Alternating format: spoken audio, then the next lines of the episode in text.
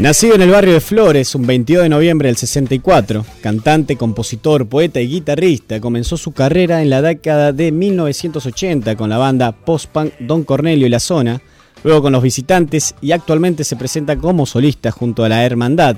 Hablamos con Palo Pandolfo, una persona psicodélicamente criolla en plena transformación. Buenas noches. Buenas, ¿qué tal? ¿Cómo te va Andrés? Muy bien, muy bien. Gracias por tu tiempo y esta nota, si podemos charlar un poquito sobre vos y este nuevo álbum que acabas de sacar. Bueno, un gusto estar en el aire allá en San Andrés de Giles. Por favor, sería un gusto también en algún momento poder tenerte por esta zona para disfrutar en vivo. Como no, aparte, sí, nosotros trabajamos eh, desde el arte independiente y manejamos nuestra agenda, así que cualquier cosa me hablan. Sí, totalmente.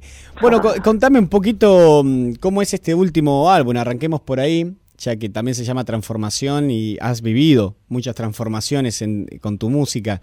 Contanos un poco este álbum, cómo llega y, qué te trae. Bueno, eh, digamos, en el 2013 editamos con, La Hermandad, eh, esto es un abrazo, eh, después de dos años de ruta. Eh, ahí en ese disco que fue totalmente autogestivo, independiente, vimos una línea, una beta bien rockera y como decís post-punk en el siglo XXI. Eh, entonces, un poco la, el puntapié inicial de este disco se, dan un par de temas de esto es un abrazo. A partir de ahí empezamos a componer bastante. Eh, como es, en laburamos algunos temas en, zapadas con, con, la banda, compusimos con Alito Espina, el bajista, y con Mariano Mieres, el guitarrista, compusimos un, cuatro de los doce temas del disco. Eh, estuve, por otro lado, laburando las letras, eh, generando melodías y buscando letras durante todo el 2013, 2014. Y bueno, a, a fin del 2014 empezamos la demo luego la demo cero, que yo llamo que es con, la guitarra acústica, y el clic de la computadora, el metrónomo, eh, qué sé yo, luego esa demo de 22 temas se la pasé a la banda, la banda la, escuchó y grabamos una segunda demo, eh, todos juntos de 22 temas, después convocamos a, a, alguien que nos iba a ayudar en la producción artística, que es Charlie de Sydney, con quien también hicimos Este es un abrazo, el primer disco. Mm. El primer disco lo produje con el Goy Caramelo, eh, Goy Ogalde de, Caramelo Santo, eh, él me presenta a Charlie de Sydney. Entonces luego cuando teníamos ya avanzada la, segunda demo con la banda, entramos de Sydney y ahí hicimos una tercera demo, entonces eh, ya con el, repertorio seleccionado y definido, los 12 temas del disco, porque bueno, una de mis ideas, una de mis obsesiones para este disco era y fue, se realizó grabarlo en vivo en el estudio. O sea, esa formación que teníamos el año pasado, un quinteto, eh, grabamos los cinco durante cuatro días juntos en el estudio y entonces obtuvimos una, una, pieza muy muy potente, eh, con mucha espontaneidad, pero con, al mismo tiempo con mucha preproducción, como te dije, porque hicimos tres demos antes, o sea que los temas estaban bien asimilados por, por el quinteto y cuando grabamos en vivo, bueno, fue disfrutarlo, ponerle todo. Luego con ese diamante en bruto eh, incluimos algunos invitados que nos, da, nos aportaron una estética y un audio definido que embellece más que nada eh, y le da altura y vuelo a, a, esa crudeza del, del quinteto en vivo entonces, bueno, ahí entran varios invitados como Hilda Lizarazu. Ricardo Mollo, los tipitos, el, ministro de la Fernández Fierro, eh, dos saxofonistas geniales, Marcelo Garófalo y Víctor Carrión. Eh, bueno, algunos que ahora me estoy olvidando, pero bueno, le dieron una serie. Ah, hicimos un cuarteto de cuerdas con Alejandro Terán y, Casalla, violinista increíble para un tema, un reflejo. Entonces, bueno, eh, teníamos una, una base de un quinteto en vivo, dos guitarras, bajo, batería y teclado, y sobre eso laburamos una postproducción. Que, y el disco se edita ahora, que empezamos en noviembre del 2014 y terminó editándose el 24 de junio del 2016. O sea, eh, son procesos tremendos, los discos así que la, la, buena onda también de este momento es que contamos con el apoyo de la compañía S Music, que es una compañía argentina, a pesar del nombre en inglés, y que ellos licenciaron, eh, esto es un abrazo, el primer disco que te decía que lo, lo bancamos nosotros, eh, en este caso Transformación lo banca la compañía. Entonces pudimos trabajar con una cierta holgura el año pasado, todavía, bueno, había algo de, de, holgura y de alguna manera, bueno, tuvimos un disco de alta calidad, yo lo llamo salvajismo de alta calidad. Eh, algo que también sorprende en estos tiempos es cómo se volvió a grabar en vivo, eh, también teniendo tan a mano las computadoras y poder editar todo minuciosamente, se ha recuperado el grabar en vivo. Eh, ¿qué, diferencia notás vos en, en, en, esto, este formato de grabar? Y también hay como un retro, ¿no? En algunas cosas. Totalmente, sí, un retro vintage, lo llamo yo. Digamos, empezó en el siglo XXI el retro, eh, sobre todo en bandas de Nueva York y Londres, que parecía una que sonaba más a Joy Division, otra más U2, otra más The Cure, alguna onda tipo de Police. Vi algo muy ochentoso en, en, la década del 2000. Eh, ahora, en la década del 2010, ya es como una multiplicidad de estilos argentinos y globales.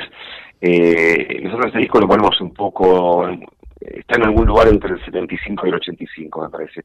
Eh, pero bueno, eh, obviamente que todo desde la perspectiva contemporánea y de la calle de hoy y, la vida y el aire de hoy y, el alma de las cosas de hoy, ¿no? Que es bastante diferente de lo que era en ese momento. O sea, eh, más allá de la edad que uno tenga, estamos todos atravesando atravesados por esa misma energía, que es la energía del contemporáneo, que bien o mal es, es nuestro tiempo presente. Eh, la banda La Hermandad, de alguna manera, somos una gente de que promedio, de promedio estamos en los 36 más o menos, entonces obviamente yo lo llevo para arriba el promedio. Claro, vos compensás para arriba. Hay un par de jóvenes en la banda que le dan su propia interpretación de lo contemporáneo. Eh, yo soy un obsesivo del audio y de la producción artística y de una manera eh, viste que creo que García dice, si afanás a uno solo sos un torpe, si afanás a todos sos un genio. Eh, de alguna manera nosotros hacemos eso, afanamos a todo lo que podemos, sacamos data de todo y todo tiene una referencia de acá, de acá, infinitas referencias y bueno, de alguna manera nos divertimos, pero al mismo tiempo tenemos un año y medio hacer el disco, o sea que es un laburo del carajo. Está, está Gerardo Fares con vos, ¿no? De Tremor. Eh, él grabó en el disco, pero ahora no toca en vivo en todos los shows, viene porque tiene, bueno, un, hijo, ha tenido su primer hijo, y tiene un disco solista que él hizo ahora con su banda, y salió en el momento, entonces él amablemente me pidió que lo perdone, eh, porque creía que no iba a estar a, la altura de las necesidades, de la exigencia de lo, de lo que es sacar un disco con, con la hermandad, lo cual por ahí eh, exageró, pero lo extrañamos. De todas formas, en el en el disco Transformación, eh, intuitivamente había invitado a Daniel Gorostegui, quien grabó en Don Cornelio los dos primeros discos y los dos primeros discos de, visitantes. Daniel Gorostegui, marplatense tecladista, que de alguna manera siempre fue un referente mío musical y gran tecladista. Él grabó en cinco temas, los seis de Transformación. O sea que fue como un reemplazo natural.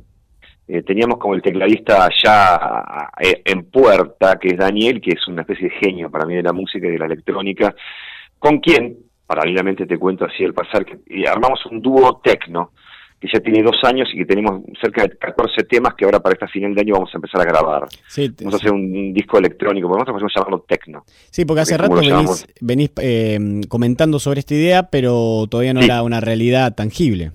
Eh, todavía no lo es, de hecho, pero bueno, creo que la semana que viene retomamos los ensayos después de todo este proceso de transformación, pero Daniel eh, también está tocando en vivo con la banda, con transformación, ahora como que eh, yo, no quiero que él se distraiga tanto de nuestro proyecto Vergüenza, ¿viste? porque es algo totalmente diferente a lo que, o sea, en, en, toda, mi, en toda mi vida siempre hicimos tecno, pero lo tiramos con cuentagotas, como Carne Nueva o Relámpago de Cuchillos en Salud Universal, el disco de visitantes son todas bases, eh, secuenciadores, em, pero bueno, eh, ahora es un disco que cuando, si Dios quiere, lo hagamos, eh, se, se le va a poder decir tecno, lo cual me pone bastante feliz y bailable en, su mayoría, ¿no? Eh, así que bueno, ahí estamos con, con, todos los músicos habidos y por haber cerca, porque digamos, si algo bueno hice en el siglo XXI es generar buenas relaciones con músicos, aunque no sigamos tocando juntos, como por ejemplo Raúl Guta, el baterista de, del Ritual, este disco del 2008 del Ritual Criollo, una banda que hice más de fusión de criolla, con aires afro-latinos, afro, afro-argentinos. Y de alguna manera, bueno, Raúl también está tocando con nosotros la batería, es como que la gente del cuarteto Barpamal, que son guitarristas y músicos instrumentistas, multiinstrumentistas, tenemos un proyecto de tango, hicimos el año pasado un show, los invitamos. Como me parece que que el, hecho humano es justamente lo más lo más importante de cualquier de cualquier cosa y, más y más en la música no que si no están las personas ahí para hacerlo sí, está bien lo que decís pero viste que yo justo antes de decir que, que el hecho humano es lo más importante en cualquier actividad humana que porque digamos si vos ponele haces una radio tenés el, el operador tenés la productora la chica que llama o sea si ustedes no generan una entropía entre ustedes o sea se les corta la comunicación, uno me trata mal a mí, yo ya vengo, o sea, ustedes tienen que ser un equipo que funcione de manera circular y, la única manera de que eso ocurra es que haya honestidad y que se deje la puerta del afecto abierta. Pues si, no generamos afecto con el otro, ¿para, ¿para qué vivimos? Digamos? O sea, ¿Cuál es la realidad? ¿Para, ¿Para qué queremos ser? Sino para que nos quiere querer a alguien. Somos un gente bastante sensible. Los seres humanos, digo.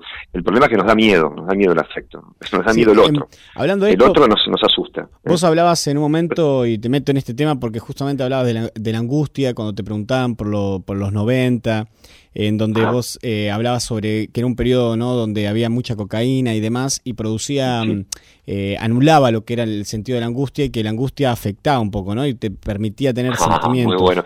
No, esa es, una, es una opinión de Enrique Sims, el gran dios de la cocaína. Sí, sí, por eso. Sims dice que la cocaína, el, el, efecto principal que hace es bloquear la angustia.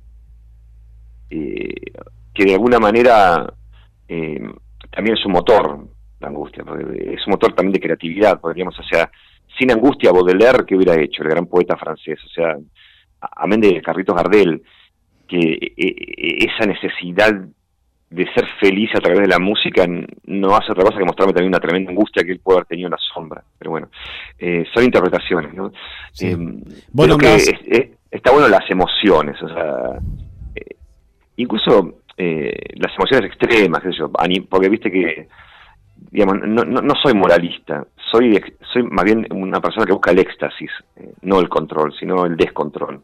Eh, pero, eh, digamos, el éxtasis es un estado de iluminación, gracia, que se busca también a través de prácticas adecuadas, ¿no? De cualquier cosa. Y, en ese en ese punto, ¿cómo, ¿cómo ha sido tu composición en este disco y en el primer disco de Don Cornelio, cuando, cuando ustedes arrancaron? ¿Cómo has evolucionado en cuanto a la composición? Antes era mucho más eh, inconsciente, como un pibe de 20 años. Pero por otro lado, nosotros a esa edad ya habíamos pasado toda la dictadura en la secundaria y hemos leído todos los libros y visto todo el cine europeo que pudimos y visto recitales eh, de Cerugirán, Espineta Jade que nos salían la cabeza y, escuchamos mucha música sinfónica, pero quiero decir de rock sinfónico, progresivo, también de música clásica, vamos a la recitales, o sea, nos formamos en la época de la dictadura ante, ante, el, sea, era, era muy diferente en la década del 70, la del 80, la del 90, la del 2000, van variando mucho las décadas y creo que el sino del 76 al 83, que es la dictadura, fue que se puede hacer excepto ver películas, o sea, vimos todo el cine europeo que te puedas imaginar y leído todos los libros que se nos acercaban y escuchado todos los discos más raros y las cosas más extrañas, y entonces nos formamos como, por es una mala palabra, como putos intelectuales, o sea, muy eh, formados. Entonces, cuando llega la democracia, cuando llega la democracia, entonces decimos, bueno, basta de sufrir, basta de estar sufriendo, basta de estar basta de la represión, basta, no hay más represión, basta de miedo. Tomemos la calle, vamos a bailar. No sé, esa fue la consigna de ser moderno. Soy moderno, es moderno, es moderno, no fuma más, no fuma, no fuma, o sea, había que bailar. Y de alguna manera mm, empezamos a hacer letras que diferían bastante lo que era del 82 al 84, varió todo. De hecho, la primera letra que escribí para don Cornelio tenía el, sugestivo nombre de No. Buenísimo. es la gran palabra del punk. Se llama No. Nosotros llamamos New World todavía, no, no nos habíamos puesto tan punks. Pero en, con mi intuición y con la formación que te digo que teníamos, rápidamente pude entender cuál era el eje del movimiento. Y, y era la palabra No. Y era No quiero la sangre, no quiero la carne, no quiero postrarme en el sol. O sea que hace un manifiesto anti-hippie, que yo hacía dos años había estado en, el tren, en el ferrocarril Roca rumbo a Bariloche con la mochila, la capelina, la barba, el pelo y conocí a una novia hippie y éramos re hippie. O sea, eh, fue bastante tremendo el cambio nuestro, fue radical, siempre me río porque era la, Unión Cívica Radical, Alfonsín, digamos, o sea, y digamos, a bien que yo no era radical, pero nuestro cambio fue radical y toda Argentina sufrió un cambio que de alguna manera es interesante estudiarlo porque era la prueba de que la sociedad puede reenfocarse no, no, puede estar siempre enfocado en la misma cosa, ¿no? Comiendo tanta comida contaminada, tanta comida industrial, eh, tanta, viste, basura y, viste la, comida industrial que tiene cada vez más aditivos, que come más venenos, más químicos. ¿Por qué comer siempre eso? No, es hora de que pensemos, bueno, yo creo que todos podemos reenfocarnos permanentemente. Por ejemplo, creo que la discusión política de hoy pasa por tratar de mejorar la alimentación, como dejar de comer tanta comida industrial, tanta porquería, tanto veneno químico. Entonces decir, no comamos, no le demos a los chicos tanta, tanta porquería. Teniendo la capacidad de, tener un buen trabajo y de comprar alimentos y poder decidir, me parece que, digamos, por, por, por el lado de, de la de la ecopolítica, ¿no? Claro, claro. el futuro de la revolución es ecológico, dicho de manera. Te, vos sabés, te iba, a preguntar eso, justamente, que en su momento, los 70, 80, fue el no, que recién nombrabas vos, y hoy, ¿cuál sería esa palabra o cuál sería la actitud que tendría que tener un movimiento revolucionario a tu, obviamente? Una, una sola cosa te quiero corregir, en los 80 fue el no, en los 70 fue el sí, yes is the answer, and, ¿viste? el 71, mind games, o sea, sí es la respuesta es la respuesta. O sea, eso son, es la psicodelia. Lo que pasa es que en, la mitad de los 70 se pudrió todo y vino como la noche de la disco loca. Pero en los 80 dijeron no a todo y fue el punk, eh, pero a fin de los 70, ¿no? Sabemos. Eh, y bueno, justo la respuesta estaba en, lo que estaba diciendo antes. O sea, como que me parece que la, digamos, el, hecho transformador hoy eh, está justamente en decir, bueno, dejemos de comer mierda. y, de alguna manera eh, también dejemos de comer mierda mental, que es lo que a mí más, me interesa. O sea, digamos, yo creo que hay que eh, hacer hincapié en que nuestros hijos están comiendo comida industrial que está llena de aditivos químicos y el campo está siendo también eh, exfoliado por eh, agrotóxicos, por, compañías que les importan un rédito para una venta hacia un país lejano como China para alimentar cerdo la soja. O sea, digamos, paremos con todo eso y tratemos de, cuidar el, el, alimento de nuestros hijos. O sea, porque, digamos, yo tengo tres, tres hijos. 17 la cumplir el mes que viene la mayor, 11 la del medio y 6 el niño. Entonces, obviamente estamos con el jugo de mandarina y como frutos secos a la mañana. Eh, yo creo que viste que en la década del 60, donde se forma un poco la cultura, digamos que hoy por hoy alberga casi toda la sociedad que tiene que ver con salir del traje y la corbata y ponerse una remera, cambiar la estética filosófica de vida y Ahí estaban las dos líneas en, en Argentina, como la línea ecologista, que uno de los principales acá era Enrique, perdón, eh, Miguel Greenberg, que aún está vivo, que es un gran meditador y un gran ecólogo y filósofo. Y, por otro lado estaba el, cambio, digamos, de la liberación social. Había como, ah, la generación del 60 fue netamente rupturista y, puso en, en, tela de juicio todo, toda la filosofía de la vida y, digamos, el sistema entero estaba observado y yo creo que ahora, bueno, estamos en la época del sistema es eh, omnipresente desde el, digamos, ¿cómo se llama? La, la más media, la, la, web, la web. Eh, desde, desde la web, de alguna manera, bueno, estamos todos dentro del sistema más que nunca y el sistema, digamos, el aparato publicitario de los 70, los 80, digamos, la propaganda de Peugeot y Coca-Cola, ya, o sea, somos como bestias de consumo. Entonces yo por eso te estoy hablando del consumo. Veamos bien qué vamos a consumir de la oferta de productos que hay, porque de alguna manera creo que eh, es como la conciencia personal trasladada al hábito de consumo, porque digamos, o sea, viste que ahora es, valece tanto en cuanto consumir. Totalmente, sí. Eh, está bastante pasado de moda el hecho de producir, aunque eh, hay miles de personas que producimos. Yo el estaba firmando los pliegos para los colores de la etapa de transformación en una imprenta en Parque Chacabuco, que es cerca donde yo nací, y digamos, era, soy parte de la industria argentina. Yo decía, esto es buenísimo, o sea, como productor independiente, yo, yo iba a certificar los colores, porque atrás de la tapa, atrás de todo, soy un enfermo, quiero estar en todo, y eran las 10 en punto de la mañana, estaba firmando los pliegos, sacándome fotos con, con los operarios, las máquinas, una planta industrial de una manzana imprimiendo, estaba en las tapas de kamikaze, en vinilo, casi le pedí una y no me la quiso dar el guacho, claro, son productos, pero estaba en las tapas de, la revisión en vinilo de Kamikaze, en el siglo XXI, o sea, interesante la industria argentina porque viste que, qué sé yo, hay como un, hay, hay una aura de, acá, viste, no se puede hacer, ¿no? ¿Cómo que no? Acá podemos hacer cualquier cosa, se podemos hacer cualquier cosa que querramos, o sea, es más, tenemos más potencia que infinitos lugares de otro lado que son bastante enfermos. Acá tenemos cierta claridad, la perspectiva, el sur nos da cierta perspectiva que, bueno, podemos utilizar. Eh, entonces, bueno, nada, la producción argentina eh, la podemos depurar, qué sé yo. Em, ¿Cómo, dentro de este marco también, ¿no? ¿Cómo ha cambiado un poco la vida del rockero? En su momento por ahí era más autodestructivo y demás. Hoy hace yoga, eh, se comunica más a lo espiritual. Eso soy yo. ¿Cómo? Pero eso soy yo, pero el rockero, el, el, el, el, el, el, el, el rockero me parece que no, que no está tan así. Em, me parece que quiere que vaya lindo, ponerse del orto en la moto y lo que hace una hora y tres horas de viaje en la moto re loco hasta Mendoza, lo que sea. Yo creo que hay una parte de nosotros que siempre estamos como metiendo el dedo en la llaga. Yo, digamos, yo hago ropa, está en la vereda enfrente. Si todos toman marca, yo no tomo y así, o sea, eh, me echa las pelotas hacer lo que todo el mundo hace, digamos. yo quiero ser yo, digamos, y tener mi individualidad justamente para ofrecerme al otro con toda mi fuerza, porque si no soy un uno más del montón y no me, no me identifico. ¿Qué, puedo ofrecer? ¿Cómo puedo seducir siendo igual a los demás? Yo, digamos, quiero diferenciarme para volcarme al otro o a la otra.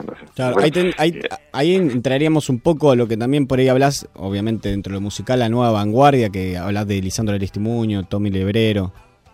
Y muchos más. Ahora creo que eso es el, la década del 2000. En la década del 2010 mm, creció como loco el rock argentino, del rock alternativo e indie, que le dicen, eh, se expande día a día y, escucho bandas nuevas todo el tiempo que no, no lo puedo creer. O sea, es un momento de una fertilidad tremenda que se dio. Se empezó a dar. Ponele. Dos, tirando al 2007, 2008, 2009, 2010. Creo que a partir del 2010 hasta ahora ha habido un crecimiento que no puede ser de bandas así alternativas como fútbol o mil más. Y bueno, el matón policía, etcétera, etcétera, etcétera. son muchas bandas que ya eh, la, la, nueva vanguardia que yo digo que es algo al indie, al, al, neofolk argentino, como al, a la fusión, que tiene más que ver con ritmos eh, afrocriollos argentinos, que, que, es genial y que sigue expandiéndose, eh, digamos. Eh, ahora creo que estamos todos más eléctricos y, y hay una cosa de rock, de rock argentino con, con, una tradición muy muy rica en letristas y compositores, que es, es Spinetta, García, Lito Nevia, Emilio El Guercio, Papos Papo eh, y mil más. O sea, hay, hay como una, hay una línea de compositores de los 70 y en los 80, bueno, eh, los Moura, eh, tipo, tipo, tipo Lates, Andrés Calamaro, Fito Páez, o sea, son compositores de re carajo, digamos, que hay que estar, viste, en esa huella. Totalmente. Em, hay, en el, tu último disco hay una frase que dice, todo el mundo espera que llegue la primavera, dice ¿Qué querés que llegue en la primavera? ¿Qué te gustaría que llegue en la primavera? Porque, porque me gustó que lo usás siempre, y digo, la primavera para nosotros eh, en particular siempre, ¿no? Florece uno... Sí, obvio. Eh, no, eh, eso estábamos acá, justamente ese tema lo hicimos con Alito Espina y con Mariano Mieres, ¿viste? Que te decía que algunos temas los compusimos con ellos y estábamos justamente donde estoy ahora acá, que es un, pequeño cuarto que tengo en la planta alta, es chico. Es un estudio muy pequeño que no es un estudio, es un sucucho. Y, pero acá nos encontramos y estábamos como zapando y grabando cosas y, y alguien dijo, todo el mundo espera que llegue la primavera, pero en el contexto que fue dicho fue un chiste bárbaro. No me acuerdo, porque no me hace gracia ahora, y no me acuerdo el contexto, pero como fue gracioso lo anoté. Entonces, esa base que es el tema, que tiene un riff con el bajo y la guitarra, y después una parte B que puso Marianito con una armonía, unos, unos puntaditos muy humildes y de buen gusto, eh, yo me quedé con el título.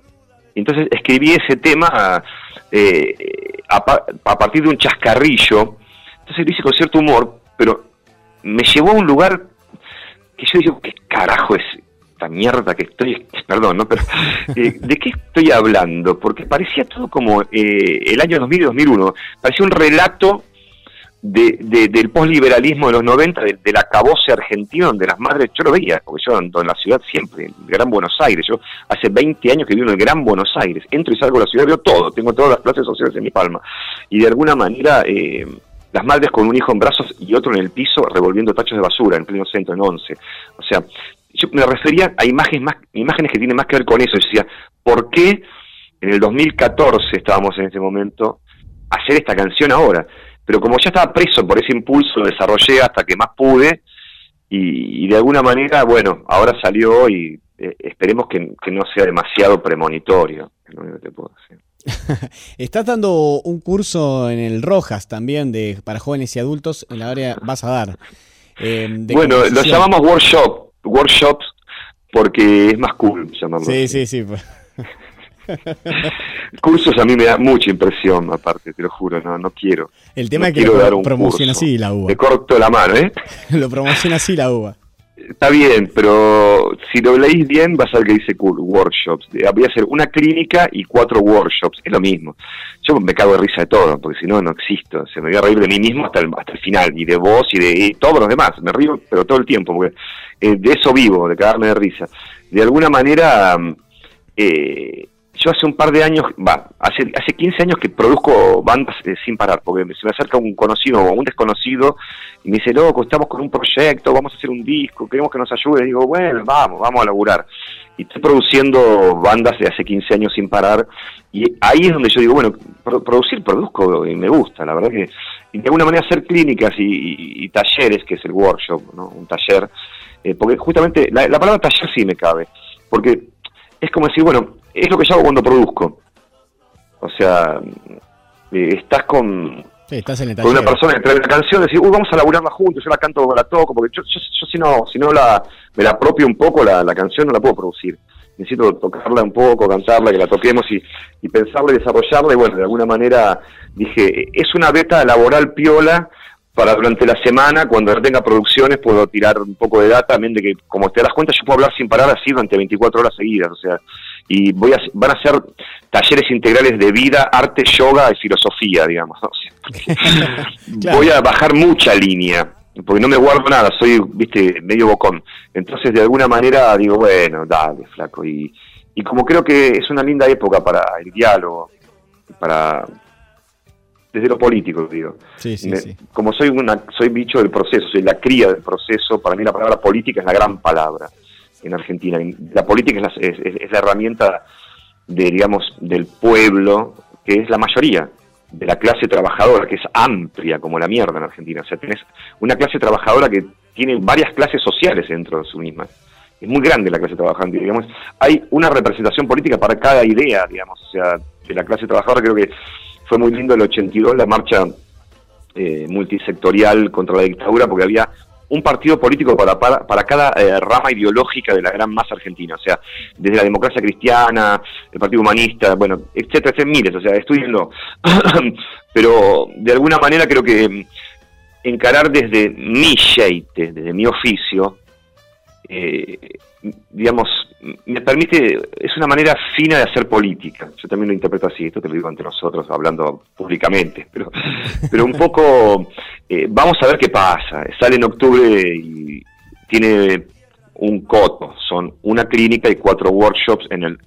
Lo bueno es que lo hacemos en en el Centro Cultural Ricardo Rojas, perteneciente a la Universidad de Buenos Aires, donde eh, yo he tenido amigos siempre, laburé mucho y de hecho eh, a través de ellos eh, vi libros del Rojas, citaron un libro de los Verbonautas, un grupo de poesía de los 90 que se editó por Eudeva, con amigos que trabajan allá, y alguna vez siempre estuve vinculado en el Rojas y, y es como saltar con red. Es un lugar donde estoy un poco familiarizado a laburar, en fin, nada. Te tengo que preguntar eh, obligadamente por si hay alguna vuelta de Don Cornelio o los visitantes. y ponele, podría haber, no, no digo que no, ni que sí, o sea, evidentemente no hay nada, pero se- en una eventualidad, honestamente yo lo veo difícil, por varios motivos, pero básicamente por, por uno, Eh, no quiero. Claro. Estás muy concentrado en lo tuyo también, en el presente. No, sí, no, yo quisiera desconcentrarme, no concentrarme. o sea, con lo mío tengo, me basta y me sobra, digamos. O sea, eh, no, no quiero sumarle más quilombo a mi vida, no, no quiero enroscarme en eso. Yo tengo el disco de Tecno, tengo un disco que quiero grabar el año que viene, si Dios y la naturaleza me ayudan, un disco más intimista, que se podría decir un disco solista, de transformación no lo es, es un disco de, de Palo Pandolfo. Ponés Palo Pandolfo y la hermandad para que la gente sepa que es Palo Pandolfo, no porque el concepto sea Palo Pandolfo y la hermandad, es un concepto la hermandad. Lo ponemos solamente para vender discos, no, es porque me lo pidió la gente de la compañía, ¿entendés? Yo prefiero no estar en mi nombre, para mí el concepto es una banda, por eso yo el año que viene voy a hacer un disco solista, o sea, para demostrar que la banda es la banda y yo hago otras cosas raras. Claro. Y aparte voy a hacer el disco tecno, el disco este, y voy a hacer en el 18, si estoy vivo, un disco de tango. O sea, que es mi gran deuda con la cultura argentina. Hace veintipico años estoy haciendo tangos. Y entonces voy a desarrollar un disco de tango. ¿eh? Eso es todo el proyecto que tengo a cada dos años. y es como una obsesión discográfica que no sé si la poder realizar en estos tiempos o me va a tomar más tiempo, pero bueno, yo estoy en eso. A mí hay un disco que me, me parece impecable dentro de tu carrera, que es Maderita de los ah. visitantes. Eh, me gustaría me cuentes algo, porque por ejemplo La Pampa, que estamos escuchando de fondo, Noche Azul, ah. Estaré, Arte Milenario, me parecen obras geniales. Qué buena onda. Me gustaría saber un poco sobre ese disco, eh, cómo, fue que se orquestó mm, eso. Eh, es un momento muy loco de la historia de los visitantes, porque veníamos de hacer disco en vivo y de, digamos, habíamos, habíamos resuelto una cosa contractual con una compañía X y con el disco en vivo quedamos libres y nos contrata una multinacional en ese momento. Nos contrata una multinacional y, nos sugiere hacer una producción alta con, con Afo Verde, que venía de producir, eh, no sé, Decadentes, el Puma Rodríguez, eh, Yuya, eh, hizo luego Divididos antes y, con los visitantes. Él es un productor increíble, un productor artístico, ¿no? La artística, te digo.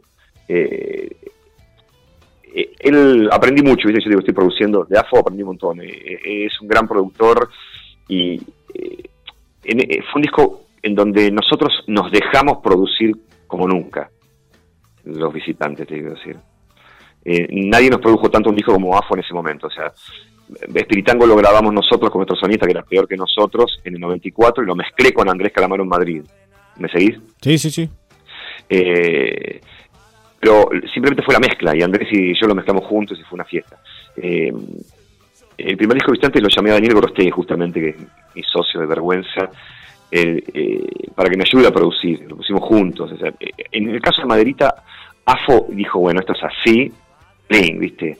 Y como a mí me gusta que me manden, como soy mandón, cuando alguien me manda, obedezco. Y salió redondo. Y él también seleccionó el material, porque ¿viste? Él me pidió 30 temas, teníamos un montón. Entonces, él nos dio esta devolución, este, este, este criterio de selección. Y, de alguna manera, bueno, eh, es como una. Lo, más, lo, lo, que a mí más me, queda de Maderita eh, a la distancia es, em, es Estaré como, como una obra maestra de la música folclórica que de, mi puño y letra, de, lo, es lo más folclórico que hice en mi vida y es uno de mis mejores temas al mismo tiempo. Digamos, si yo tengo que hacer un solo tema en un show, hago estaré. ¿Entendés? Mm. O sea, porque eh, es una bomba rítmica, bailable, llena de contenido emocional y político, con melodía, forma y con forma ancestral, de guayno. Además, cuando, cuando estábamos en el estudio donde grabamos ese tema, vino un folclorista, que no, no me acuerdo el nombre ahora bien, después te digo, y, dijo, ah, es un guayno. Y yo, ah, la mierda, yo no sabía. yo no sabía que era un guayno. Y ahora cuando después escuchás, dices, claro, porque tiene una cosa bien, bien andina, que es de tanto escuchar folclore y también a Arcoiris, la banda que tenía Santa Olalla en los 70 acá, eh, eh, y los Jaivas, y otras bandas folclóricas de, proyección folclórica, de fusión del 60 y los 70. O sea, eh, es como, ¿viste el humahuaqueño? Ese, ese, carnavalito que justamente lo compuso un porteño en Buenos Aires, que los folcloristas odian un poco porque parece que es re andino y lo compuso un maldito Selig en Buenos Aires. Esto es lo mismo estaré. Significa algo fuerte para mí en el sentido que lo hice cuando me fui de la ciudad de Buenos Aires.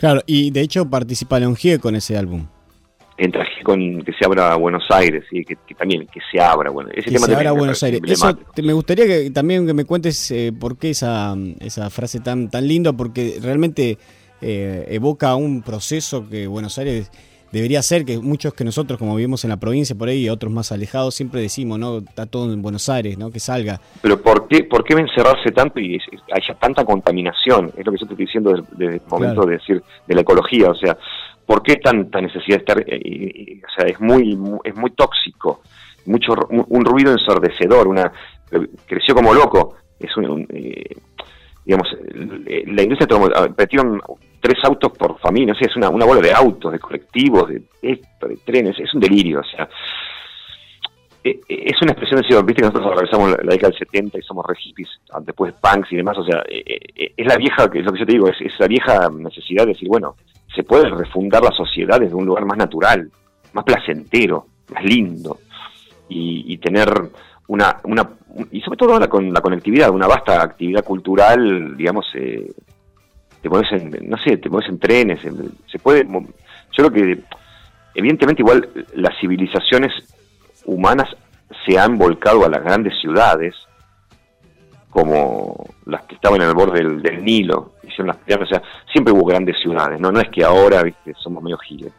Eh, es una, una, tara humana, viste, yo creo que el ser humano merece, yo creo que está bueno que por ahí las nuevas generaciones puedan, puedan tener un, punto de vista crítico, ¿no? O sea, que no se coman, lo que yo digo, que no, que no comamos tanta mierda, no se la coman doblada, que, que, pongamos un poco en duda el sistema, ese es lo que para eso que hicimos nosotros rock and roll, que es nuestra voz, decir, ¿para qué carajo hacemos todo esto? Bueno, pongamos un poco en duda a nosotros mismos, a nuestra familia, a nuestra manzana, a nuestro lugar de trabajo y todo lo que nos rodea, pongámoslo en duda, solo para mejorarlo. o sea, con el objetivo claro de, tener más placer.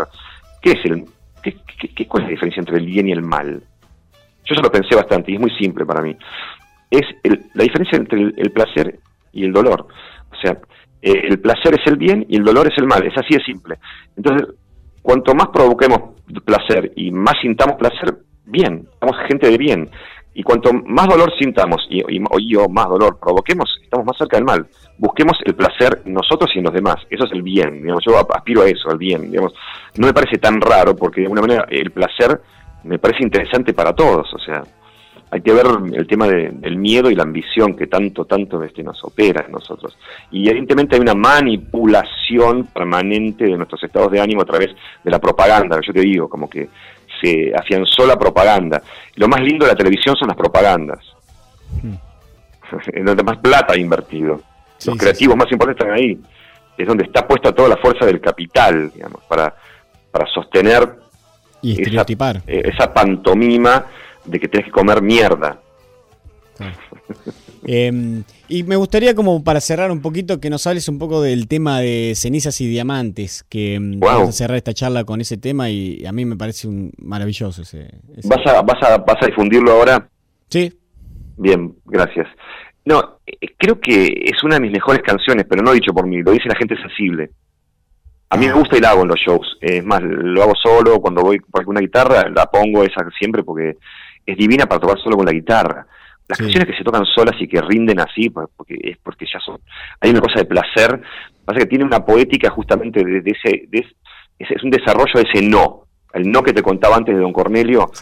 Acá ya hay un no y un sí, hay cenizas y diamantes, y que no es otra cosa que una película que vimos en la década de la dictadura, de Andrés Vaida, un polaco, que justamente es un thriller negro postcomunista, eh, que se llama Cenizas y Diamantes.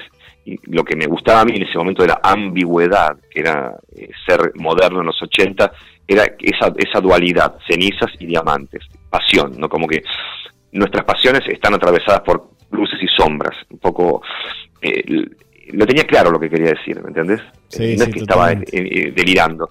Y de alguna manera la cadencia, la cadencia armónica, los tonos, los acordes de la guitarra, que están en mi, el tema está en mi menor, pero hay, algo que es, digamos, interesante, que es el si bemol, un acorde de si bemol mayor que aparece en el estribillo cuando dice cenizas y diamantes, de alguna manera eh, es la quinta bemol, eh, la, quinta bemol del mi, el si bemol, que digamos, no es otra cosa que una nota que para la Inquisición era satanista, eh, es, la, es, la, entrada, es la puerta de Satán, y eso es lo divertido del tema, que tiene una alteración armónica, intuitiva de un niño de 20 buscando algo raro, lo que yo te vengo diciendo, buscando algo diferente, como meter algo raro, viste, que la palabra clave de los 80. Hice un tema re raro, uy, qué bueno, re raro. O sea, es hacer algo raro, haciendo cosas raras para gente normal, dirían, qué buenísimo, bien, perfecto, dije, vamos. Genial vivirlos en ese sentido. Y bueno, eh, Cenizas tiene algo raro, pero al mismo tiempo tiene gracia, que es esa cosa que me permite cantarla después de 30 años y, ser feliz, y recrearla, y creo que también eh, gente como vos, sensible, que me está haciendo esta charla tan, tan rica, que tenés preguntas coherentes para charlar, y tantos amigos míos en los últimos 30 años, siempre gente sensible me menciona el tema. Entonces, bueno, yo también veo qué pasa, el tema te devuelve algo. ¿no? Sí, sí, totalmente. Totalmente. Bueno, Paro, ha sido un placer hablar con vos y espero verte, igualmente. verte pronto y podamos verte acá en San Andrés de Giles.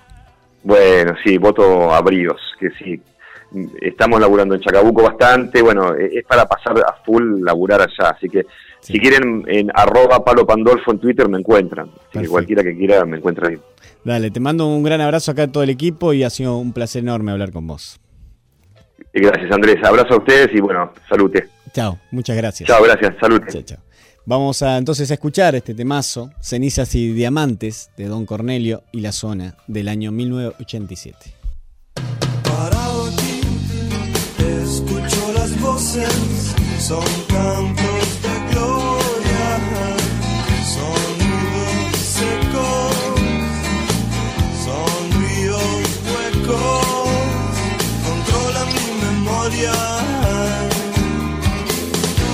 cenizas y diamantes, cenizas y diamantes.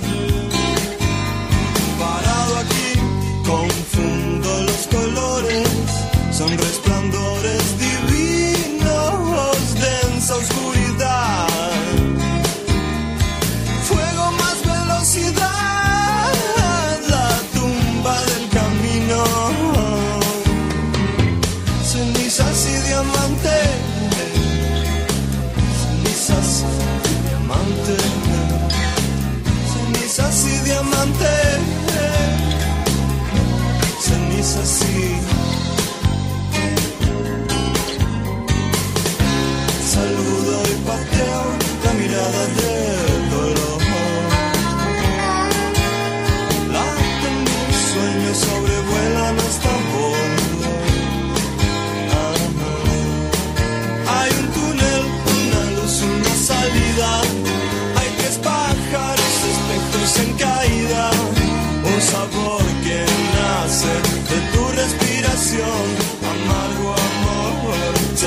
cenizas y